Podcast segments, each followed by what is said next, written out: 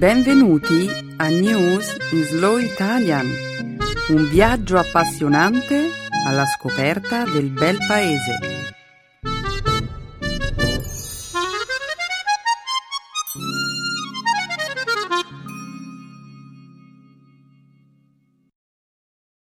Oggi è giovedì 20 novembre 2014. Benvenuti a una nuova puntata di News in Slow Italian. Un saluto a tutti i nostri ascoltatori. Ciao a tutti, benvenuti al programma. Oggi parleremo dell'indice globale sulla schiavitù pubblicato dalla Fondazione Walk Free. Parleremo inoltre del vertice G20 che si è svolto in Australia. Commenteremo poi le recenti manifestazioni di protesta che hanno avuto luogo nella Repubblica Ceca e in Ungheria. E in conclusione commenteremo un singolare incidente che ha avuto come protagonista un drone in Australia. Wow! Droni? Ma sembra proprio che stia diventando sempre più difficile proteggersi dagli occhi indiscreti. Mi chiedo che cosa dovremmo fare in futuro per garantire la nostra privacy. Hai ragione, Emanuele. Io mi auguro che si faccia qualcosa al più presto. Ma continuiamo a presentare la puntata di oggi. Come di consueto, la seconda parte della trasmissione sarà dedicata alla lingua e alla cultura italiana. Il nostro dialogo grammaticale illustrerà con numerosi esempi l'argomento che abbiamo scelto questa settimana. Sostantivi e sintagma preposizionale. Concluderemo poi il programma di oggi con un'espressione idiomatica presa a prestito dal mondo del pugilato. Gettare la spugna. Perfetto, Benedetta. Siamo pronti? Sì, Emanuele. Apriamo il sipario.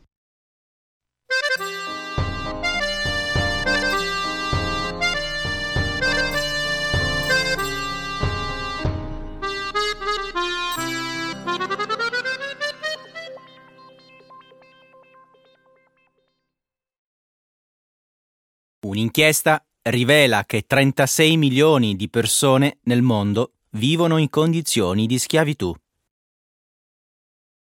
Lo scorso lunedì la Fondazione Walk Free ha pubblicato la seconda edizione del suo indice globale sulla schiavitù.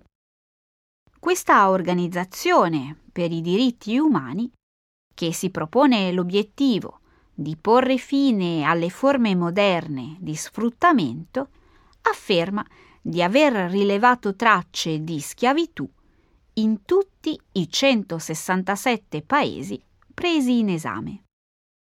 Complessivamente, nel mondo contemporaneo, sono quasi 36 milioni le persone che subiscono qualche forma di schiavitù. I tre paesi con il più alto numero di vittime in rapporto alla popolazione totale sono la Mauritania con il 4%, l'Uzbekistan e Haiti. In India, secondo i dati riportati nell'inchiesta, oltre 14,3 milioni di persone vivono oggi in schiavitù, un numero superiore a quello di qualsiasi altro paese al mondo, equivalente a quasi il 40% delle persone che vivono in condizioni di schiavitù a livello globale. L'indice definisce come vittima di schiavitù una persona che sia stata fatta oggetto di traffico o che si trovi sottomessa ad una condizione di servitù per debiti, lavoro forzato, matrimonio coatto o sfruttamento sessuale a fini commerciali.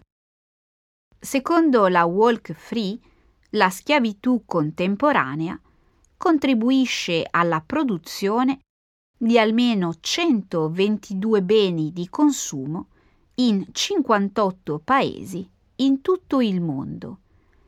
I profitti illeciti del lavoro forzato, si calcola, ammontano a 150 miliardi di dollari l'anno. Non posso credere che nel ventunesimo secolo lo 0,5% della popolazione mondiale viva ancora in condizioni di schiavitù. Sì, la gente di solito pensa che questo sia un fenomeno del passato. O magari pensa che la schiavitù esista solo nei paesi devastati dalla guerra e dalla povertà. Purtroppo, Emanuele, la schiavitù è presente ancora oggi in tutti i paesi del mondo. In Mauritania, ad esempio, molte persone ereditano lo status di schiavi dai loro antenati. In Russia, sia l'edilizia che il settore agricolo utilizzano spesso la manodopera di lavoratori stranieri sottomessi a condizioni di schiavitù. Anche in Europa si registrano casi di schiavitù? Sì, in Europa e ovunque nel mondo. La schiavitù rappresenta un grande giro d'affari a livello globale. E gli esempi sono molti. Si va dai pescatori che producono farina di pesce ai ragazzi che estraggono diamanti, dai bambini impiegati nella raccolta del cotone alle ragazze che cuciono palloni da calcio, dalle donne che confezionano abiti ai raccoglitori di semi di cacao. E noi consumiamo il frutto di questo lavoro svolto in condizioni di sfruttamento.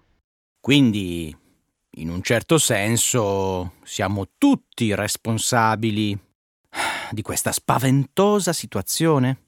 Purtroppo sì, ma per fortuna oggi è disponibile una grande quantità di dati e la relazione pubblicata dalla Fondazione Walk Free è solo un esempio. Eh sì, è vero. Oggi siamo in possesso di una notevole quantità di informazioni essenziali.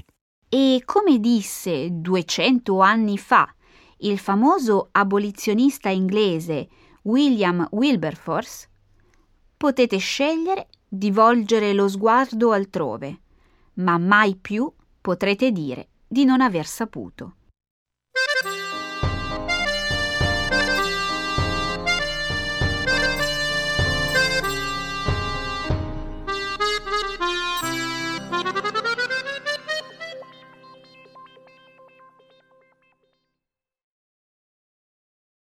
I paesi del G20 si incontrano in Australia per il summit annuale. Il gruppo dei 20, che riunisce i leader dei paesi avanzati e delle potenze mondiali emergenti, si sono incontrati a Brisbane, in Australia, durante il fine settimana in occasione del vertice annuale. I leader che rappresentano le economie che generano l'85% del PIL mondiale hanno affrontato temi come la promozione della crescita e le attuali sfide economiche globali.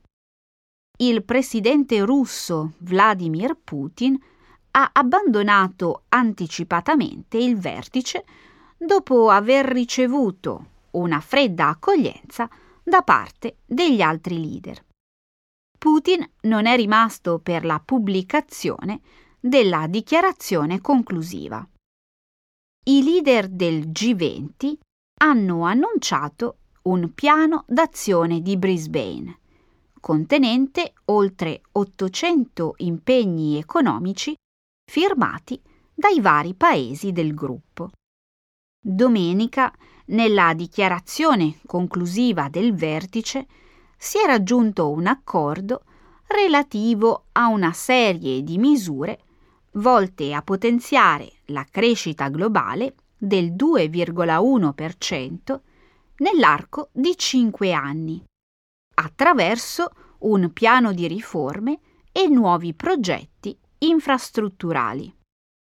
I leader del G20 si sono impegnati inoltre a ridurre del 25% entro il 2025 il divario di genere nella partecipazione al mercato del lavoro e a delineare una strategia per affrontare la disoccupazione giovanile. Il documento affronta inoltre il tema del cambiamento climatico. La dichiarazione conclusiva incoraggia i vari paesi a fissare nuovi obiettivi per la riduzione delle emissioni di biossido di carbonio in vista del vertice globale sul clima che avrà luogo a Parigi il prossimo anno. Il documento invita inoltre le principali economie globali a contribuire allo sviluppo del Fondo Verde per il clima, nonché ad aiutare i paesi in via di sviluppo ad affrontare il cambiamento climatico. Tu che cosa ne pensi, Benedetta? Questo vertice è stato un successo o un fallimento? Io penso che sia stato sicuramente un weekend produttivo, soprattutto se consideriamo la questione del cambiamento climatico. Ma mm, relativamente al cambiamento climatico, il documento non è tanto assertivo quanto avrebbero voluto i sostenitori europei e statunitensi delle riforme. Sì, ma comunque sono stati presi numerosi nuovi impegni. Il Giappone, per esempio, ha promesso di stanziare 1,5 miliardi di dollari per il Fondo per il clima. Gli Stati Uniti e i leader cinesi hanno annunciato nuovi impegni per ridurre le emissioni di gas serra e la Cina ha accettato di interrompere l'aumento delle emissioni di biossido di carbonio entro il 2030. Va bene, ma tra impegni e risultati concreti c'è una grande differenza. Certo. Comunque, a me sembra che i leader del G20 non si siano limitati a parlare, ma abbiano lavorato per raggiungere risultati concreti. Hanno lanciato un segnale inequivocabile relativamente al loro impegno a compiere passi decisivi. E che dire a proposito della ripresa economica globale? Dopotutto, il G20 è un forum dedicato ad affrontare i problemi legati alle crisi finanziarie. Beh, la ripresa economica è ancora fragile ed è appunto per questo che il vertice ha fissato un programma per la crescita. Ma il piano elaborato dal G20 può davvero stimolare la crescita? Come sappiamo, invece di risollevarsi, l'economia globale è rallentata o è rimasta in fase di stagnazione nel corso dell'ultimo anno. Non vi è alcuna certezza riguardo al fatto che il piano d'azione di Brisbane possa avere successo, ma dobbiamo mantenere un atteggiamento positivo. I governi otterranno risultati migliori, l'economia mondiale crescerà e aumenterà il tasso di occupazione.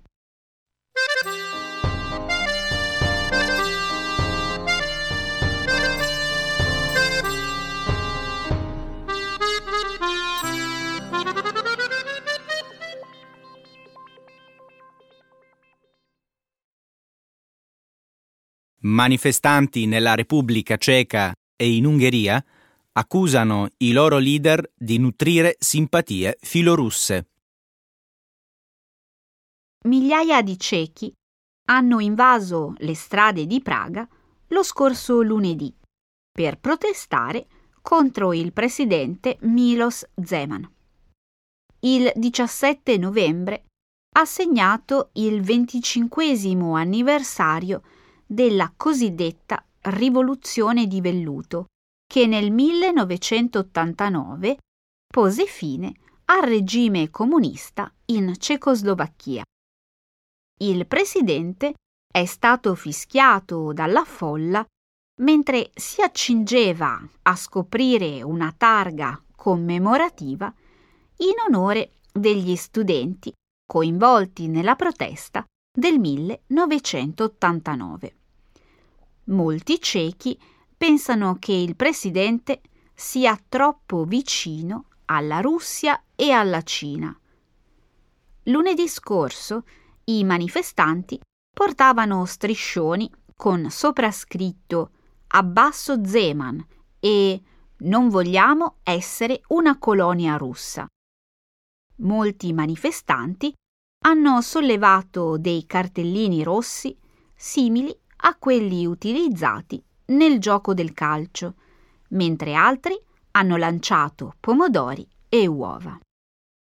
Sempre nella giornata di lunedì, circa 10.000 ungheresi sono scesi in piazza a Budapest contro il governo, in una protesta alla quale è stato dato il nome di giornata di pubblica indignazione. Analoghe manifestazioni hanno avuto luogo in una ventina di altre città ungheresi. I manifestanti hanno chiesto le dimissioni del primo ministro Viktor Orban, accusato di appoggiarsi a funzionari corrotti, nonché di essere troppo vicino alla Russia. La recente protesta ha segnato la quarta manifestazione pubblica contro il governo ungherese negli ultimi 30 giorni. Non è certo una coincidenza il fatto che le due manifestazioni siano state organizzate nello stesso giorno.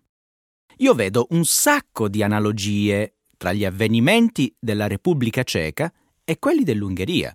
È vero. I due paesi hanno avuto una storia simile nel corso del XX secolo.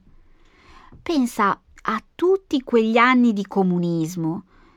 Ora entrambi i paesi sono membri dell'Unione Europea, ma la gente teme che la leadership politica si voglia allontanare dall'Unione Europea per avvicinarsi alla Russia. Esattamente. Prendiamo il caso della Repubblica Ceca.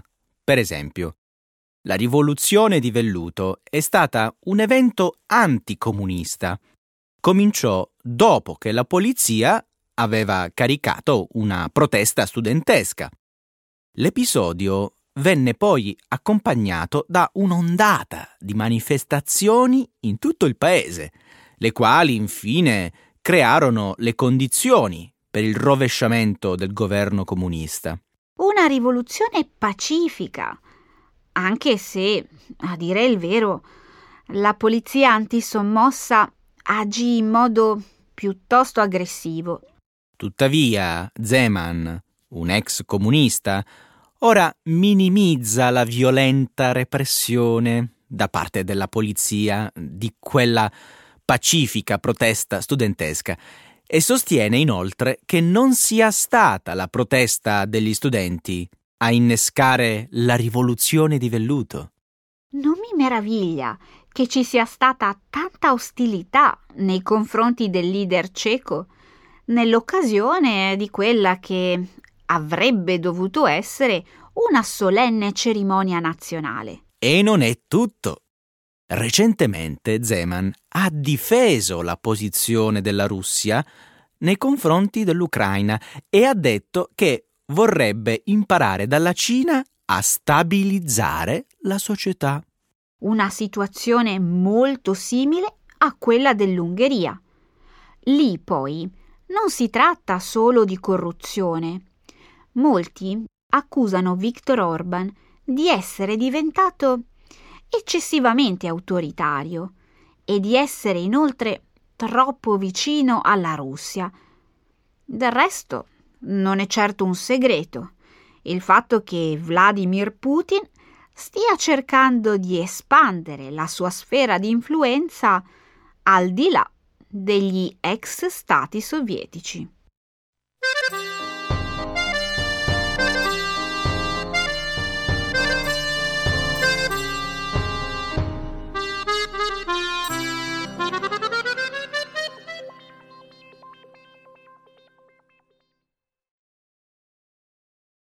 Australia. Donna fotografata nuda dal drone di un agente immobiliare.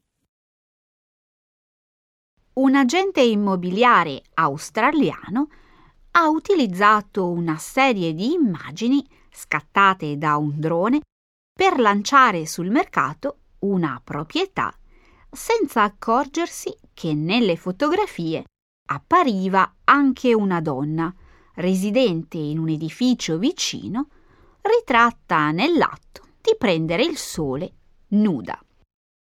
L'immagine è rimasta esposta per qualche tempo su un cartellone pubblicitario davanti alla casa del vicino della donna ed è stata finalmente rimossa lo scorso 17 novembre.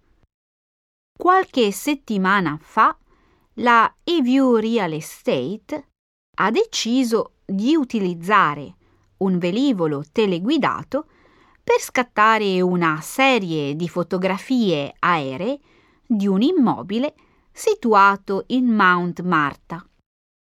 Le immagini, tuttavia, hanno anche immortalato Mandy Lingard, madre di tre figli e nonna di un nipotino, mentre prendeva tranquillamente il sole in topless nel cortile di casa sua.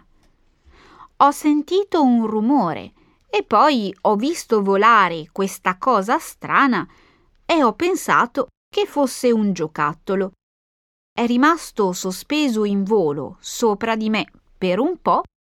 Per fortuna ero a faccia in giù in quel momento, ha detto la signora Lingard. La donna si è resa conto di quanto era successo solo dopo aver visto il cartellone vicino a casa sua.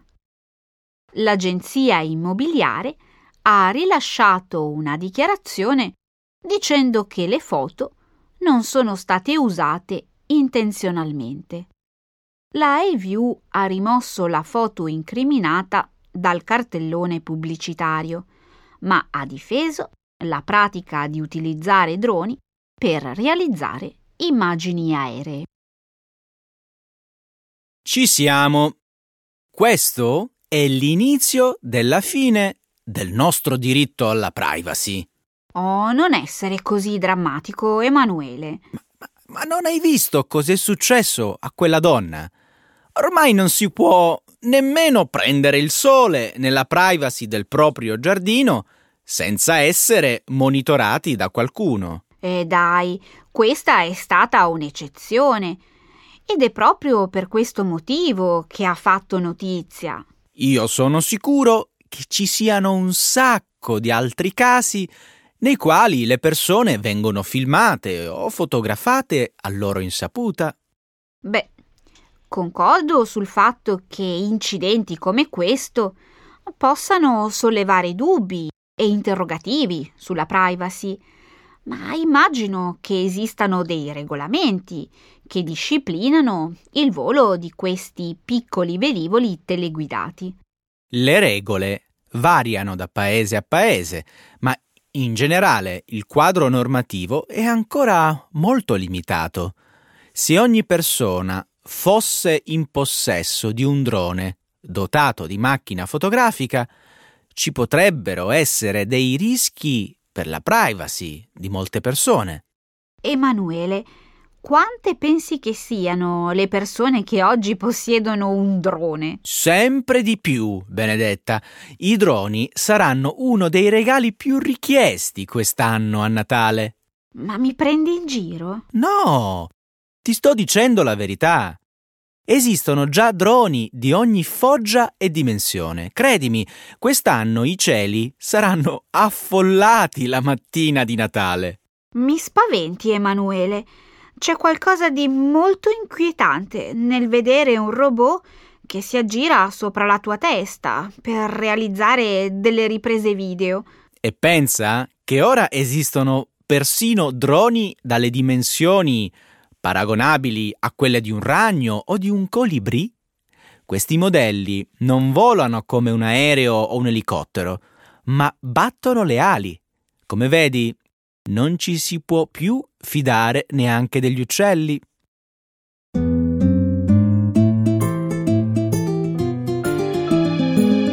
Adesso la grammatica. Per capire le regole di una lingua poetica.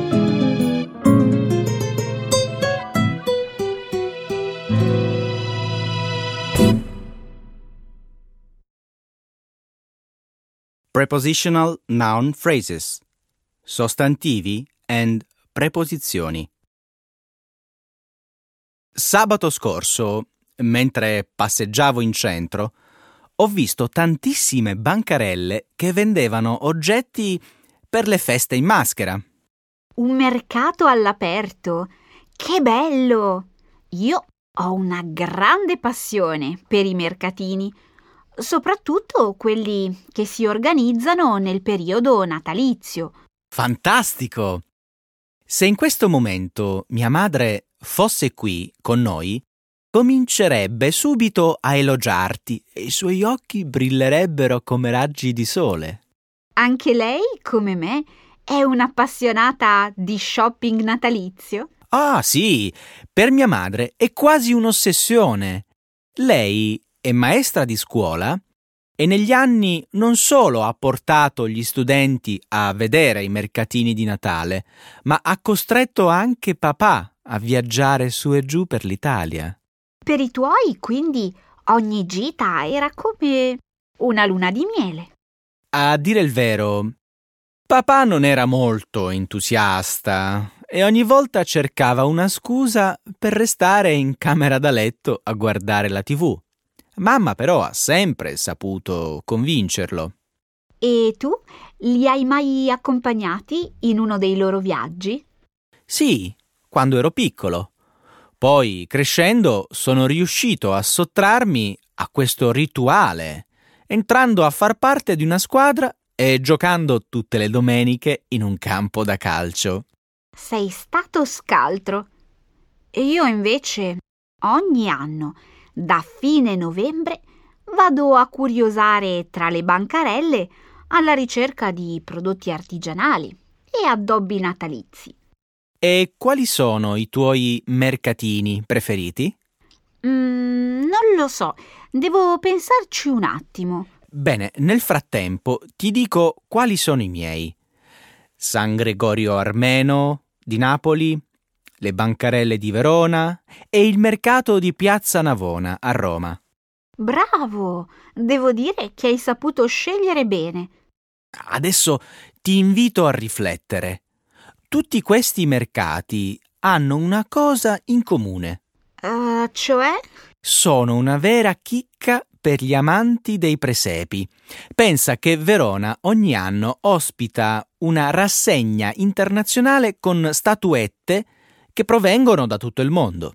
Oh sì, anch'io ho bellissimi ricordi di Verona, soprattutto delle bancarelle che vendono torti alla frutta, strudel alla cannella, olio di oliva e grappe.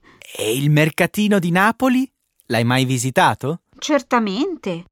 È stato meraviglioso usare la mia carta di credito per comprare quelle splendide statuette realizzate a mano da esperti artigiani. A Roma, poi, oltre alle classiche statuette, si possono vedere artisti di strada, giocolieri e saltimbanchi. Tutto sembra molto bello e pittoresco. E lo è. Adesso tocca a te. Quali sono i tuoi tre mercatini preferiti? Faccio come hai detto tu e scelgo tre luoghi che dal mio punto di vista si assomigliano. Trento, Torino e Firenze. Sapresti dirmi perché? E come faccio a indovinare se non mi dai almeno un indizio? Hai intenzione di spedirmi in una casa di cura?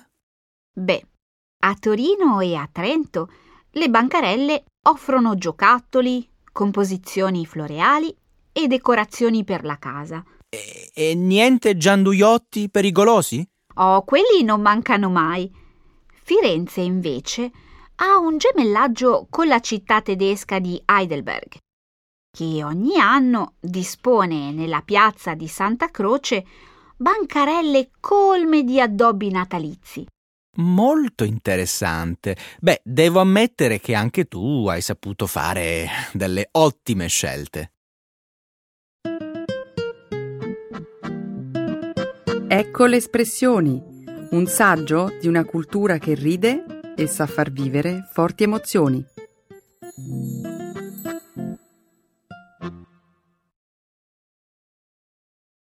Gettare la spugna.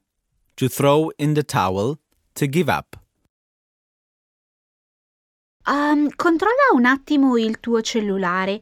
Mi pare che stia vibrando.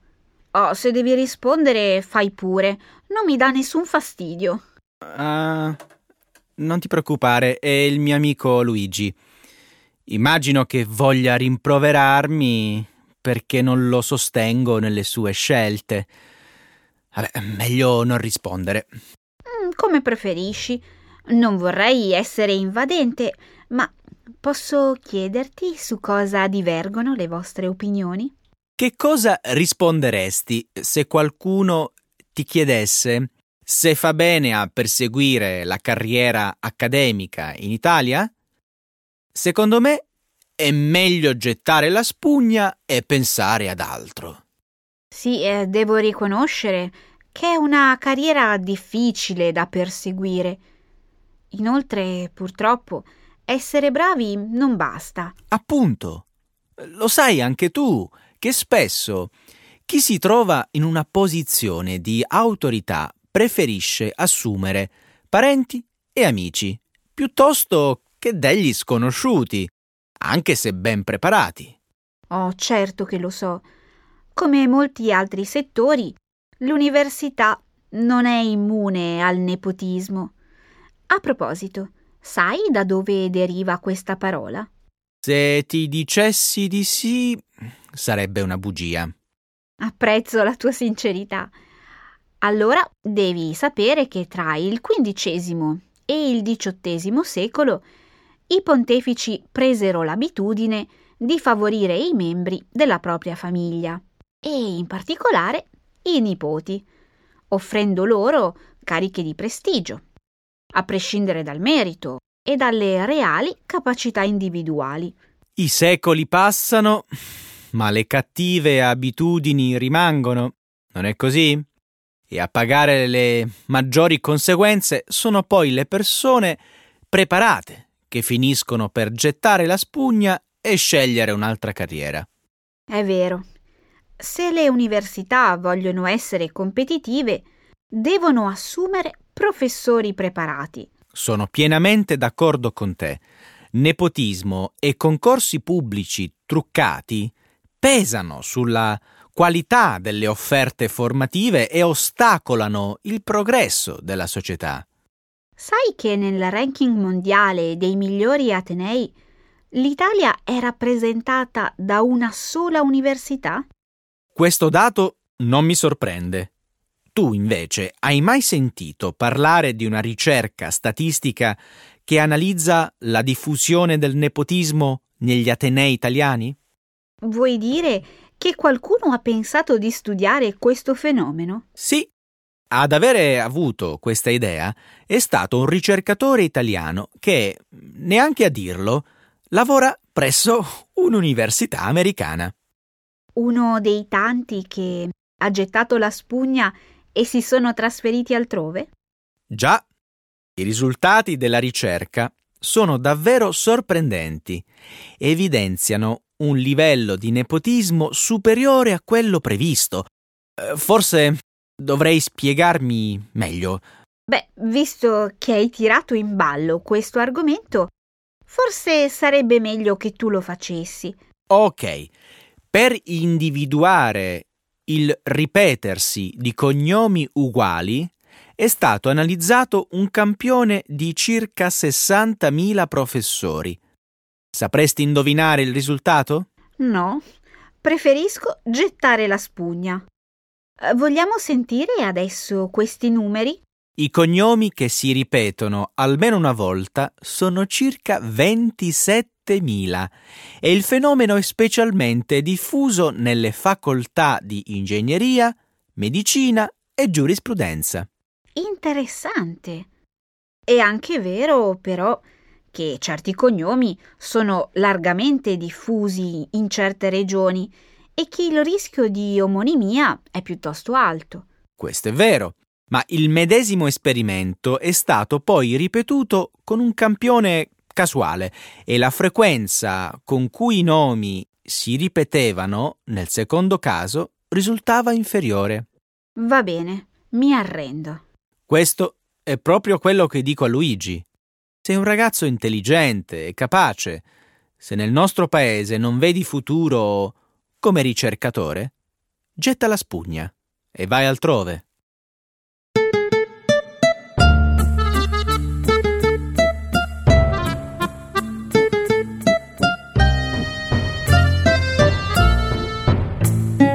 Spero anche oggi vi siate divertiti. Siamo arrivati ancora ad un'altra puntata di News in Slow Italian. Sì, il nostro tempo è finito, diamo appuntamento alla prossima settimana. Ciao a tutti! Ciao a tutti!